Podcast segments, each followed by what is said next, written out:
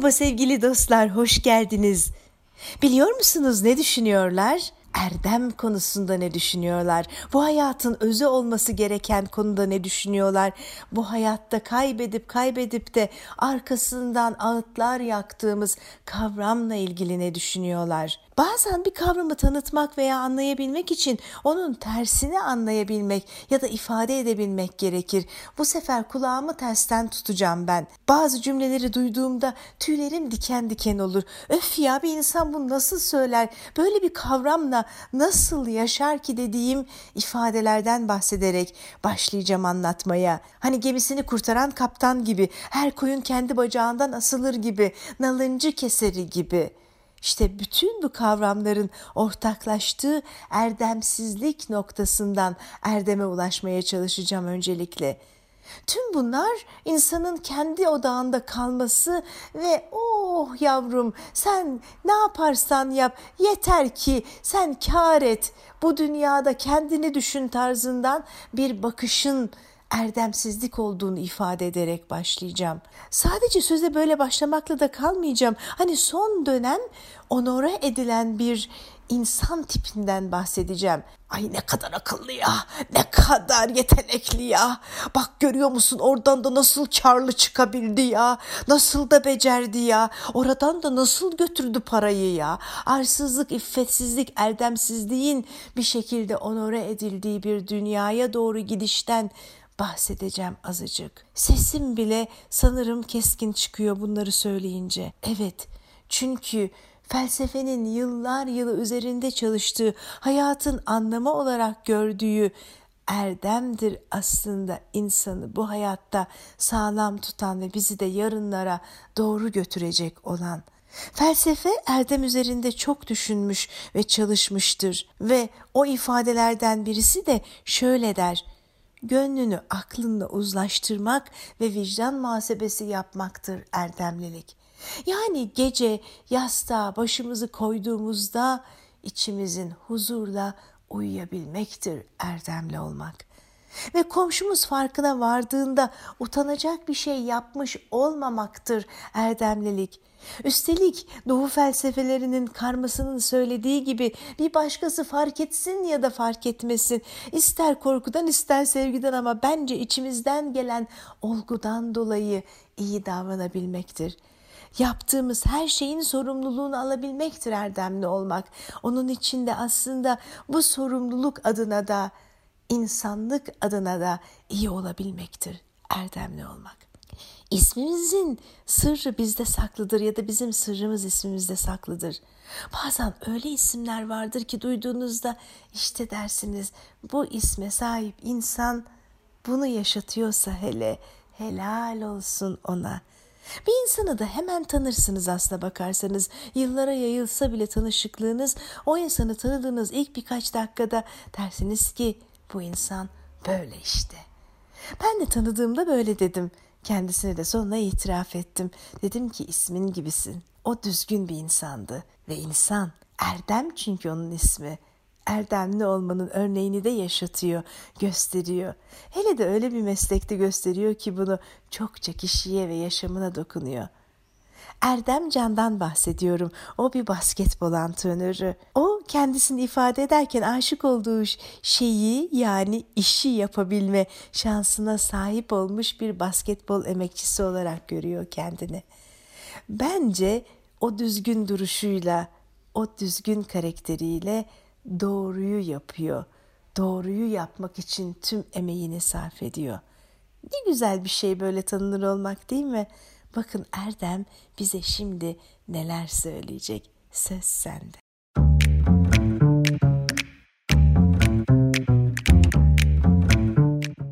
Merhabalar. Erdem kelimesi benim için maneviyatın maddi dünya üzerinde tahakküm kurabilme gücüdür.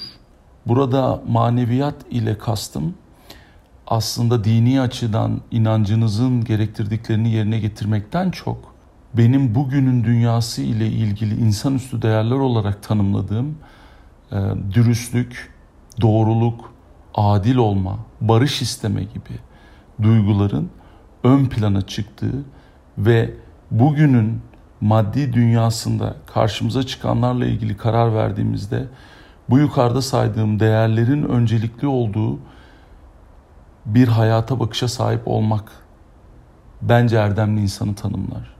Burada temelde söylemek istediğim şey bence erdem, daha doğrusu erdemli insan olma, erdeme sahip olabilme, elinizdeki gücü iyi olan için kullanmaktır diye düşünüyorum. Elinizde var olan güç her ne ise onu karşınızda önce iyi olanı yapmaktan yana kullanıyorsanız bu anlamda önemli bir adım atmışsınızdır diye düşünüyorum. Çünkü hayatta doğru olanın bedeli ne olursa olsun yanında olmak, doğuracağı sonuçlardan korkmadan bunun yanında olabilmek ve mücadelesini verebilmek belki sizin yaşadığınız dünyada sonuçları ağır olan bazı şeyler yarasa bile manevi anlamda sizin doğruyu yaptığınız hissini size veren ve gerçek mutluluğu bulduğunuzu düşündüğünüz bir sürece sokuyor sizi. Ve bu da aslında sizin bence dünyada olup biten bazı şeylerden rahatsız olabilmenizle doğru orantılı. Bugün çok iyi bir dünyada yaşamıyoruz. Hepimiz biliyoruz bunu. Çok temiz, çok naif, e, çok iyinin kazandığı bir dünyada değiliz. Ümit ediyoruz ki öyle bir gelecek ya da öyle bir dünya oluşacak. Ama bunun oluşabilmesi için de erdemli insanın yani elindeki güç iyiyi yapabilmek yönünde kullanabilen insanlarla dolu bir dünya olursa o zaman zaten e, dünya biraz önce söylediğimiz o iyiye yönelecek. Ama ne yazık ki bugünün dünyası iyiler için çok avantajlı bir dünya değil. İşte rahatsız olduğun bu anlamda da rahatsız olduğunuz şeylere karşı durabiliyorsanız, bu rahatsızlık hissiyle bir tavır geliştirebiliyorsanız ve bunun gerektirdiği duruşu sergileyebiliyorsanız o zaman bence erdemli insan olma yolunda önemli bir yol kat etmiş oluyorsunuz. Ve bununla beraber bence çok çok önemli bir konuda erdem duygusuna sahip olmak ya da erdemli insan olmak bir günlük herhangi bir olaya karşı bir tavırla, tek bir tavırla, tek bir reaksiyonla olmaz. Bunu hayatınızın içinde her anında barındırmanız doğaya, insana, canlıya, cansıza, bu dünyanın size verdiklerine adil olma, sevgi dolu olma ve iyinin yanında olma, iyi için mücadele edebilme gücüdür diye düşünüyorum. Bence izin verin o doğru yan dünyamıza söz geçirsin. Sevgilerimle.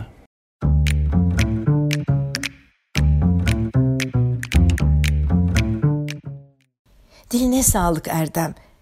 Öyle ifadeler söyledin, öyle cümleler kurdun ki sadece aklımızda değil yüreğimizde de kalacak. Kalsın da zaten kalsın da ki biz daha erdemli olabilmeyi, daha erdemli yaşayabilmeyi bir hayatımızın gereği olarak, normali olarak yaşayabilelim.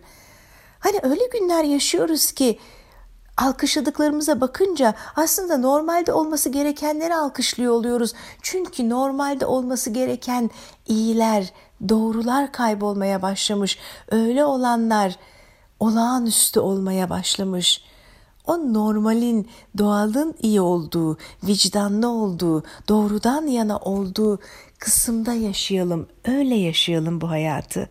Üstelik bize öyle kavramlardan bahsettin ki dediğim gibi Erdem, elinizdeki gücü iyi olan için kullanmak lazım dedin. Öyle olması gerekiyor. Hepimizin elinde bir çeşit güç var. Manevi güç, maddi güç, beceri gücü, bilgi gücü ama bunu insanlar için, insanlar uğruna, insanlara fayda yaratmak için kullanabilmek. Ah işte sır burada ve idealizm. Geçenlerde uluslararası bir seminere konuşmacı olarak katıldım. Üstelik basketbol alanındaydı ve orada bana sıkça sorulan bir soruyu söyledim. Dedim ki bana sıkça bunca idealizm gerekiyor mu? Fazla idealist değil misiniz diye soruluyor dedim.'' idealizmin de fazlası nasıl oluyorsa benim de yanıtım hep buna bu işi yapmak için idealist olmak gerekiyor oluyor dedim. Evet bu işi yapmak için, insan olmak için, eğitmen olmak için, antrenör olmak için, insanlara dokunmak için, insanların yaşamlarının farkındalığıyla, farklılığıyla fark yaratmak için, var olmak için idealist olmak gerekiyor. Hani dedin ya Erdem, bedelini ödemeyi göze alabilmek. İşte bu hayatta bedelini ödemeyi göze almak gerekiyor. Bana dokunmayan yılan bin yaşasıncılardan olmamak gerekiyor. Her ne dokunursa dokunsun ben onun karşısında durabilirim demek gerekiyor. E ben fazla rol çalmayayım yine. Şimdi sözü konuklarımdan birisine vereyim yine. Aylin Gezgüç gelecek.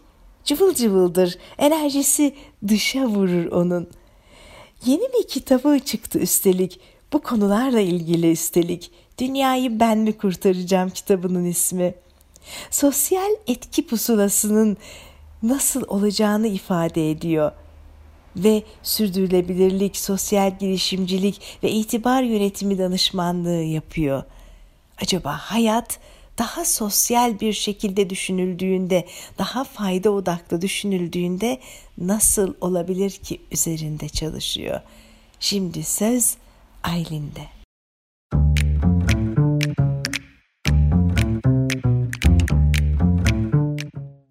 Ee, Erdem sanırım kişiden kişiye değişen bir kavram e, olabilir. Zaman içinde değişen bir kavram olabilir. Ben günümüzün perspektifi içerisinde kendi bakış açımla yanıtlamaya çalışayım ve bunu yaparken de bir filmden bahsedeyim sizlere. E, spoiler vermeyeceğim. E, dolayısıyla sadece spoiler vermeyecek kadar anlatacağım. E, bahsetmek istediğim film The Platform filmi. E, başlarken dikkatlerimizi muhteşem bir masaya odaklar film. Masanın aslında platformun üstünde sunulan onlarca lezzet vardır ve platformdan faydalanan her bir konuğun ihtiyacına göre özenle hazırlanmış bir şölendir bizi karşılayan bu platformdaki e, enfes e, besinler, gıdalar. E, işte gıda alerjisi olana göre hazırlanmış, en çok sevdiğin nedir diye sorulduğunda gelen cevaba göre hazırlanmış, besin değerine göre hazırlanmış, hem kişisel tercihlere hem de doğanın bize sunduklarına e, güzel, kapsayıcı bir bakışla hazırlanmış bir sofra, bir şölen. E, yönetmen Galder Gastelu Urritia'nın 2019 yapımı bir filmi bu. Bilim kurgu ve korku filmi aslında ama çarpıcı bir kurguya sahip. Hani izleyebilirseniz sonuna kadar e, mesajları da çok çarpıcı. Platformda yaşayan herkese en sevdiği yiyecekler soruluyor ve her gün bu yiyecekler platforma enfes bir bayram masası gibi döşeniyor. Platform kat kat en üstten en alta inerken her kattakilerin insafına kalıyor. Platform üzerindeki şölenin diğer katlardaki insanlara ne kadar ve nasıl ulaşacağı. Tıpkı dünyamız gibi. Üzerindeki her varlığın ihtiyacını gözeten muhteşem sistemleriyle doğanın bize sunduklarını düşünün. Doğadaki erdemi düşünün. Hiçbir yavrusunu diğerinden öne çıkarmayan, ayrıcalık tanımayan 10 tane temel prensibi hiç vazgeçmeden uygulayan. Böylece de kendi prensiplerinin kendi devamlılığını sağlamasını mümkün kılan bir sistem doğa ve hatta dünya. Ben dünyayı anne mutfağına benzetiyorum.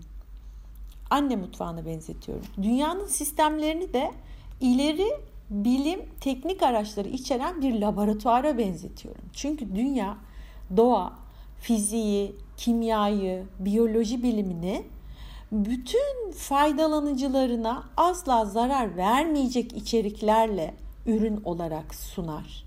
Ekosistem hizmetleri denilen bu ürünlerde bizi besler. Dolayısıyla erdem deyince benim aklıma daima dünyanın, doğanın erdemi geliyor. Ve sonra tabii ki biz de bu bileşenin önemli bir parçası olduğumuz için insanın kendi içinde taşıdığı erdem geliyor. Bunu nasıl ortaya çıkartabiliriz sorusuna da biraz kafa yorduğumda diyorum ki o zaman biz ne zaman görünenin ötesine geçebilirsek, ne zaman daha fazla anlayış geliştirip empati kurmaya hazır olursak içten yükselen kaygılarımızı bir susturup gerçek ile ona kattığımız yorum arasındaki farkı gözlemlemeyi seçersek erdemli olmaya yaklaşırız. Erdem bir olma hali, bir süreç sanki ve sürekli çıtanın yükseldiği bir varoluş biçimi. Kendimize izin vermemiz, yeni fikir, inanç, algı, his ve ruh hallerini keşfetmek için kendimize alan açtığımızda, daha geniş perspektifler ve yeni bakış açıları geliştirdiğimizde işte bedenimizin bilgeliğine de kulak verdiğimizde ve onun ihtiyaçlarını da duyumsayıp, algılayıp ona saygıyla yaklaştığımızda hem güçlü yönlerimizi hem de gelişime açık alanlarımızı aynı iştah ve şefkatle kabul ettiğimizde benden dünyaya, dünyadan bana olan bağı fark ettiğimizde erdemli olmaya bir adım daha yaklaşmış oluruz.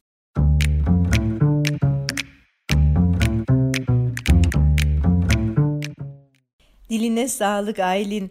Hele o film var ya o film platform filmi o kadar güzel anlatıyor ki sadece kendimizden ibaret olmadığını bu dünyanın ve erdemin de başkalarını düşünebilme tarafı olduğunu. Aklıma direktman şu hikayeyi getirdi. Derviş kaşıkları hikayesini. Dervişe bir gün sormuşlar. Sevginin sadece sözünü edenlerle onu yaşayanlar arasında ne fark vardır diye. Size farkı göstereyim deyip önce sevgiyi dilden kalbine indirememiş olanları çağırmış ve onlara bir sofra hazırlamış. Hepsi sofrada yerlerini almışlar. Derken tabaklar içinde sıcak çorbalar gelmiş ve arkasından da derviş kaşıkları denilen bir metre boyunda kaşıklar. Derviş şöyle bir şart koymuş. Demiş ki bu kaşıkların ucundan yani sapının ucundan tutup öyle yiyeceksiniz. Onlar da peki deyip çorbalarını içmeyi denemişler. Fakat kaşıklar uzun olduğu için sıcak çorbayı döküp saçmışlar. Hem kendileri yanmışlar hem de o sofradan aç kalkmışlar. Daha sonra derviş bu defa sevgiyi gerçekten bilenleri yemeye çağırmış. Yüzleri aydınlık, gözleri sevgiyle gülümseyen insanlar gelmiş, sofraya oturmuş. Onlara da aynı şartı dile getirmiş. Demiş ki sapın ucundan tutup öyle yiyebilirsiniz ancak yemeği. Her biri o uzun kaşığı çorbaya daldırmış sonra kendisi değil karşısında oturan diğer kişiye kardeşine dostuna uzatmış. Kendisi değil karşısındaki içmiş ama karşısındaki de kendine içirmiş. Ve derviş de işte gülümseyerek onlara bakış e, bakıp ve farkı soranlara şunu söylemiş. İşte demiş kim ki hayat sofrasında yalnız kendini görür ve doymayı düşünürse o aç kalacaktır. Ve kim ki kardeşini, dostunu düşünür ve doyurursa o da kardeşi ve sevdiği o kişi tarafından doyulu, doyurulacaktır. Bunu unutmayın demiş. Hayat pazarında her zaman alan değil veren kazançlıdır. Bu merak gibidir hayat. Ben bazen iddia ederim ve bana gülerler derler ki Aysim çok optimistsin, çok fazla iyimsersin diye. Ben derim ki her ne verirsek hayatta onun karşılığını alırız. Bu merak gibidir. Ne kadar çok ilgi verirseniz o kadar çok ilgi gelir. Ne kadar çok sevgi, ne kadar çok bilgi, hatta ne kadar çok para verirseniz o kadar çok gelir. Ve hayatımda deneyimlemişimdir. Arada böyle bir parayı tutayım da hani çok aman sıkılaştırayım bilmem ne dediğimde para oluk oluk akmış gitmiştir gereksiz yerlere. Oysa gönlümden gelerek insanlara destek olduğum zamanlarda ki bu yüzde 99.999'dur. İşte o zaman da para bile akmış gelmiştir. İhtiyacım olduğu kadar ve ihtiyacım olduğu zaman. İşte bunu bile bilmek o kadar güzel bir hikayedir, o kadar güzel şeyler yazdırır ki bize. O zaman ben de diyorum ki şimdi ilk tanıdığım andan itibaren kendisindeki o ışığı dışarıya o kadar güzel yansıtan bir insan var ki o gelsin ve sözü bizden alsın ve Erdem'in ne olduğunu bize bir de o anlatsın. Seneler önce birlikte çalışmıştık o koçluk sürecinde Hümeyra Özener'den bahsediyorum. 28 yıldır dile kolay 28 yıldır finans departmanlarında yöneticilik yapıyor. Aşkla işini birleştiriyor ve iş ne kadar stresli olursa olsun onu hep yüzünde bir gülümseme, insanları düşünerek ve pozitif enerjisini vererek yapıyor. Ve diyor ki kalıcı olan dokunuşlarımız insana olan dokunuşlarımızdır diyor. Doğru ve güzel olan her şeyin kaynağının da insanın kendisinde olduğunu söylüyor. E ben ondan rol çalıyorum şimdi. O gelsin madem. O söylesin bize. Erdem nedir acaba? Hümeyra'cığım söz sende.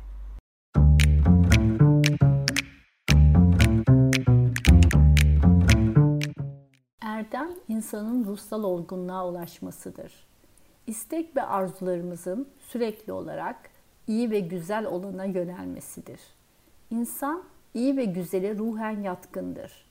Erdemli insan zorluklara rağmen iyiye ulaşma uğrunda çaba gösterme, kötü ve çirkin olandan sakınma, iyiliği yaymaya çalışma, gerçekleştirme gücüne sahiptir. Doğru ve güzel olan her şeyin kaynağı yine insanın kendisindedir. Bunu bulup çıkarması, bu gücü kendinden alıp daima iyi olana yönelmesi ve kötü olandan uzak durmasıdır. Erdemli olan yaratıcıdır. Esnek düşünme yeteneğine sahiptir. Çözüm için yeni yollar bulur.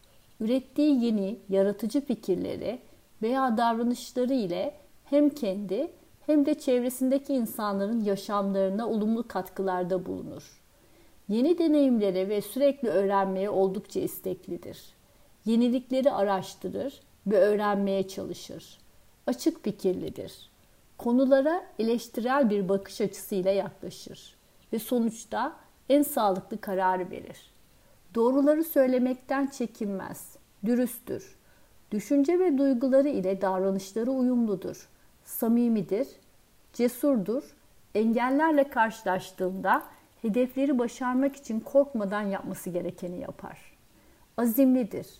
Hayata büyük bir hevesle, heyecanla ve enerjiyle yaklaşır. İyi yüreklilik gösterir. Çevresine, ekiplerinin yararına ve onlar için iyi şeyler yapmak adına çaba gösterir. Yardımseverdir. Merhametli ve fedakardır. Dürüsttür.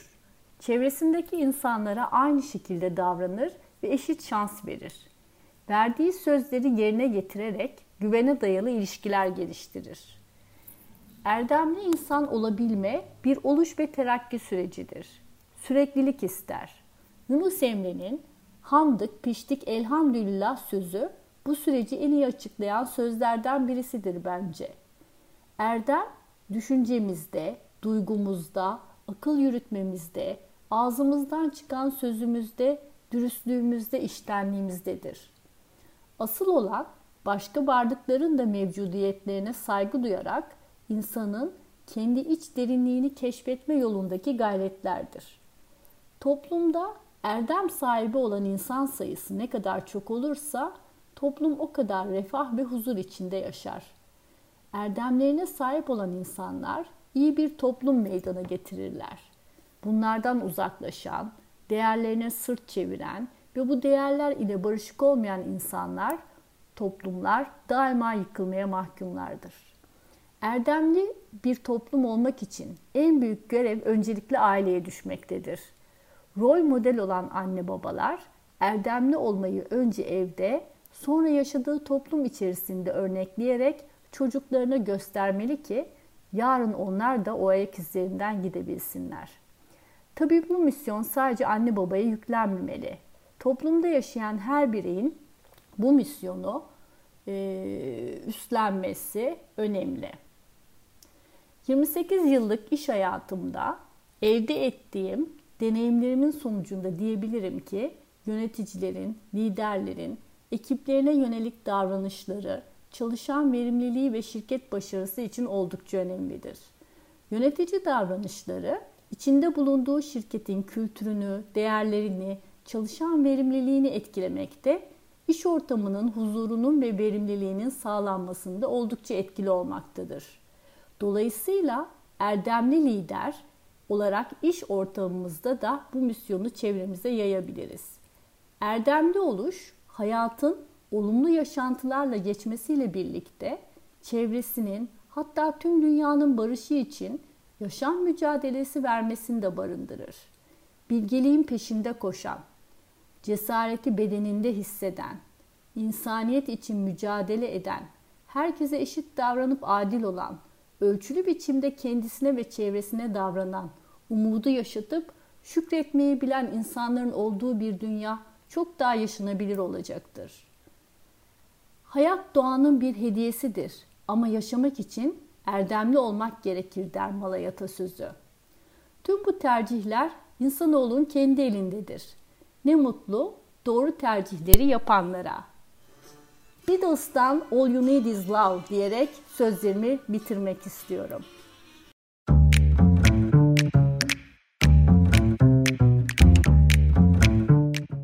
Meyracığım o kadar güzel anlattın ki bir cümle bir kelime fazla olacak şu anda. Ama yine dayanamayacağım. İki tane kısa alıntı yapacağım senin sözlerinden. Bir tanesi iyi yüreklilik göstermekle ilgili. Evet evet erdemli olmanın temelinde var bu. İyi yürekli olmak, vicdanlı olmak. Dokusunda, hamurunda var bu. O zaman öncelikle belki de sorgulamamız gereken bu. Ve bizler öğrenen yaratıklarız. O öğrenme sürecinde öğrendiklerimizi nasıl kullandığımız da önemli. Erdemli olarak mı kullanıyoruz? Gerçekten iyi yaratmak için mi kullanıyoruz? Ya da bilgi bir silah mı oluyor elimizde? Ve bir oluş süreci dedin erdemli olmak için. Bir oluş süreci. Oluyoruz. Olduk mu? Ham mıyız hala? O olma sürecinin keyfini yaşamak ve yaşatmak o kadar önemli ki. Bu kadar söz söylemişken e, felsefeye ve felsefi bakışa yer vermemek olmaz. Öyle konular var ki, öyle anlatışlar, işte felsefe o kadar güzel derinlikler sağlıyor ki o noktada bizler de ona kulak vermeliyiz. Bu sefer bir dost Vecdi Uzun bize felsefenin dili olacak ve anlatacak.'' Kendisini tanımlarken de interaktif sanatsever diyor Vecdi. Gerçekten bir sanatseverdir o. Cıvıl cıvıl yapısında o ifade ediş biçiminde bile derinliği ve sanatı olan sevdayı görürsünüz. Sanat için mücadele eden, sanatı ve estetik felsefeyi anlamak için felsefe eğitimi almış ve halen de sanat tarihi eğitimi alan bir sanatsever o. Yani eğitim şart ve ömür boyu şart. İşte Vecdi öyle bir insan sürekli her işin başı felsefe diyen, her işin başı öğrenmek diyen ve kendisine o bilgi yüklemesini keyifle yapan. Ve bir yandan da ama diyor ki felsefe önemli olsa da diyor felsefe insanla yapıldığı için diyor felsefenin iyiye, güzele doğru, estetiğe yönelik olması gerekiyor diyor ve öyle düşünüyor. Bakalım Vecdi bize ne söyleyecek Erdem'le ilgili. Söz sende.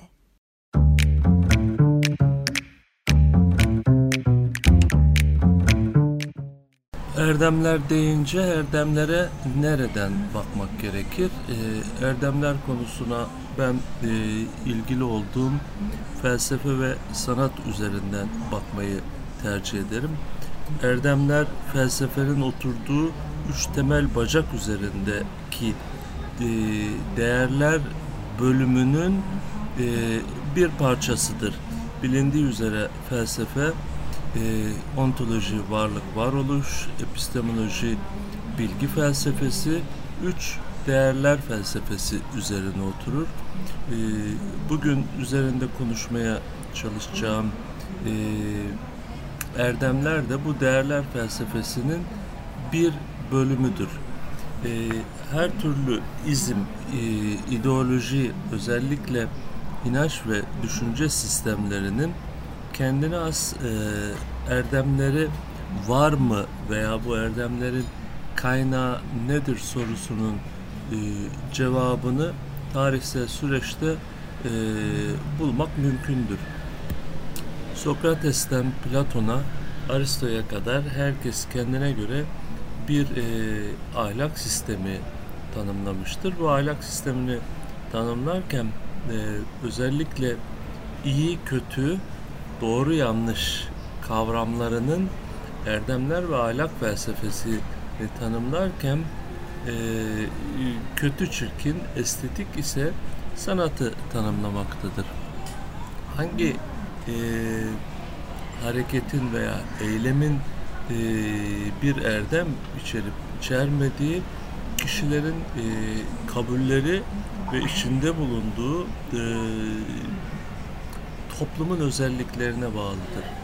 E, erdemler üzerine e, başlangıç e, meşalesini yakanlardan e, olan antik Yunan felsefecilerinin bulunduğu dönemde özgürlük üzerine bir konuşma yapıldığını düşünün. Ancak bu toplumda ağırlıklı olarak kölelerin olduğunu düşünürsek e, bir tezat gibi görülebilir. Aslında bunlar bir tezat değil, tam tersi o toplumun o, o andaki kabulleriyle ilgili e, bir hareket e, tarzını içermektedir.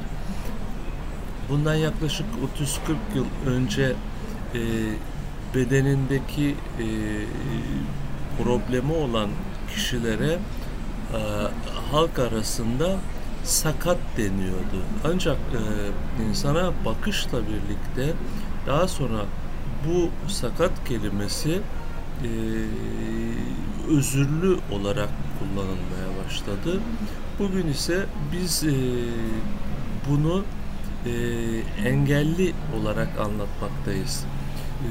Bu üç ifadenin içerdiği e, kavramlar ilk bakışta birbirine e, yakın gibi görünse de e, burada e, bunu e, kullanan kişilerin karşıdaki insana gösterdiği e, davranış modelini ortaya koymaktadır. Değerler felsefesi konusunda Türkiye'nin e, farkında olmadığı büyük bir şansı bulunmaktadır. E, felsefeci e, Kuçuradi'nin e, değerler felsefesinin merkezi olan insan üzerine yazdığı insan ve değerleri e, konulu e, kitabını e, özellikle e, okunması konusundaki tavsiyemi iletmek isterim.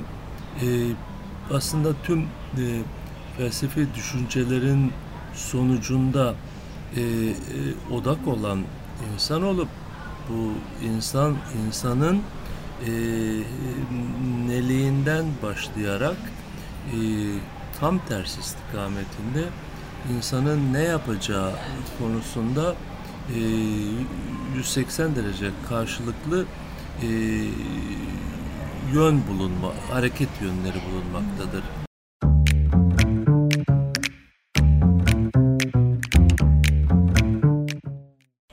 Sağlık Vecdi. Ne farklı boyutlar ve ne güzel boyutlar kattın bize. Felsefe gerçekten hayatın özünde var ve olmalı da düşünmeliyiz, sorgulamalıyız çünkü katman katman açmalıyız kavramları ki biz gerçek anlama ulaşabilelim, yaşamın anlamına da ulaşabilelim. Ben hayatta tesadüfe inanırım, tesadüfün anlamlarına inanırım. Ve bu programda çoğunlukla yüzde doksan diyebilirim çok eski dostlara yer veriyorum da yeni dostlara niye yer vermeyeyim ki tesadüflerin hayatıma kattıklarına ve mesleklerini yaparken icra ederken gördüklerime.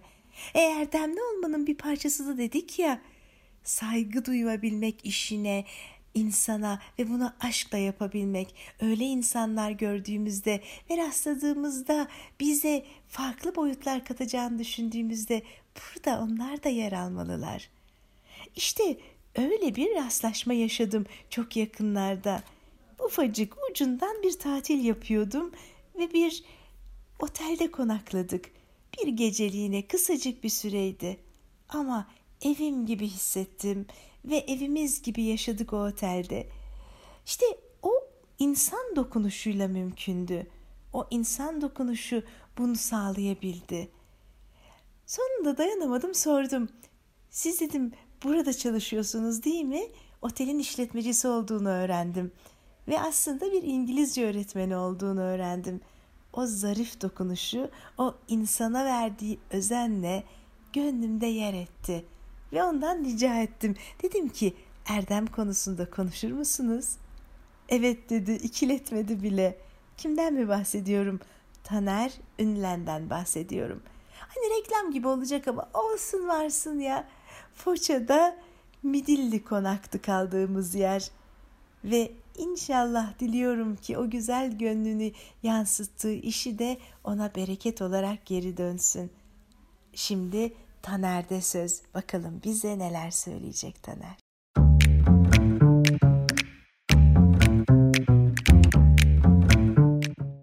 Erdemli olmak önce ailede sonra okulda öğretilmesi gereken ve doğru olanı yapma tercihidir.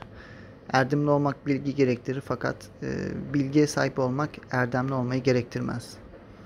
Yeri gelir dalga geçilirsiniz, yeri gelir para kaybedersiniz ama en kötüsü zaman zaman kendinizi sorgularsınız yaptığınız bu tercihlerle. Bu hayat serüveninde erdemli olmak zorlu patikayı seçmektir. Bu patikayı tercih ettiğimizde ise yara bere içinde, etraf, her yerimiz çizikler içinde yolumuza devam etmek zorunda olduğumuzu da biliriz. Fakat e, başımızı yastığa koyduğumuzda yaptığımız bu erdemli tercihlerin içimizi ve vicdanımızı rahatlatması bize getirdiği en güzel duygudur. Bir kere erdemi tadan ve bunun sağladığı vicdani ve ahlaki güzelliği gören bir insan hayatı boyunca erdemli olmak için mücadele gösterecektir. Fakat içinde bulunduğumuz toplum ve ekonomik durumlar her zaman erdemli yolları veya ahlaki ve işte doğru olanı yapmamıza izin vermiyor veya bu tercihi yapmamız hiç de göründüğü kadar kolay olmuyor. Ama ne demişler? Seni öldürmeyen seni güçlü kılar. Dolayısıyla bu zor ne kadar zorlu patika seçersiniz veya erdemli olmayı ne kadar çok tercih ederseniz bu savaş yaraları veya bu zorlu patika sizi o kadar güçlü bir insan yapar ki başka hiçbir şeye ihtiyaç duymazsınız.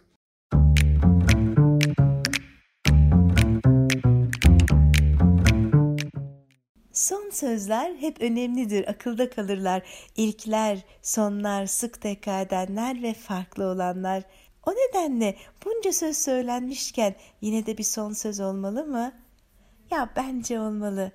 Üstelik o son sözde şöyle bir cümle olsun mu? Erdem insanın kendini aşma gücüdür. Kendini aşmak için çabalayan insan evrensel oluşuma her an biraz daha artan bir çapta katılmaktadır diyor bir düşünür. Doğru değil mi?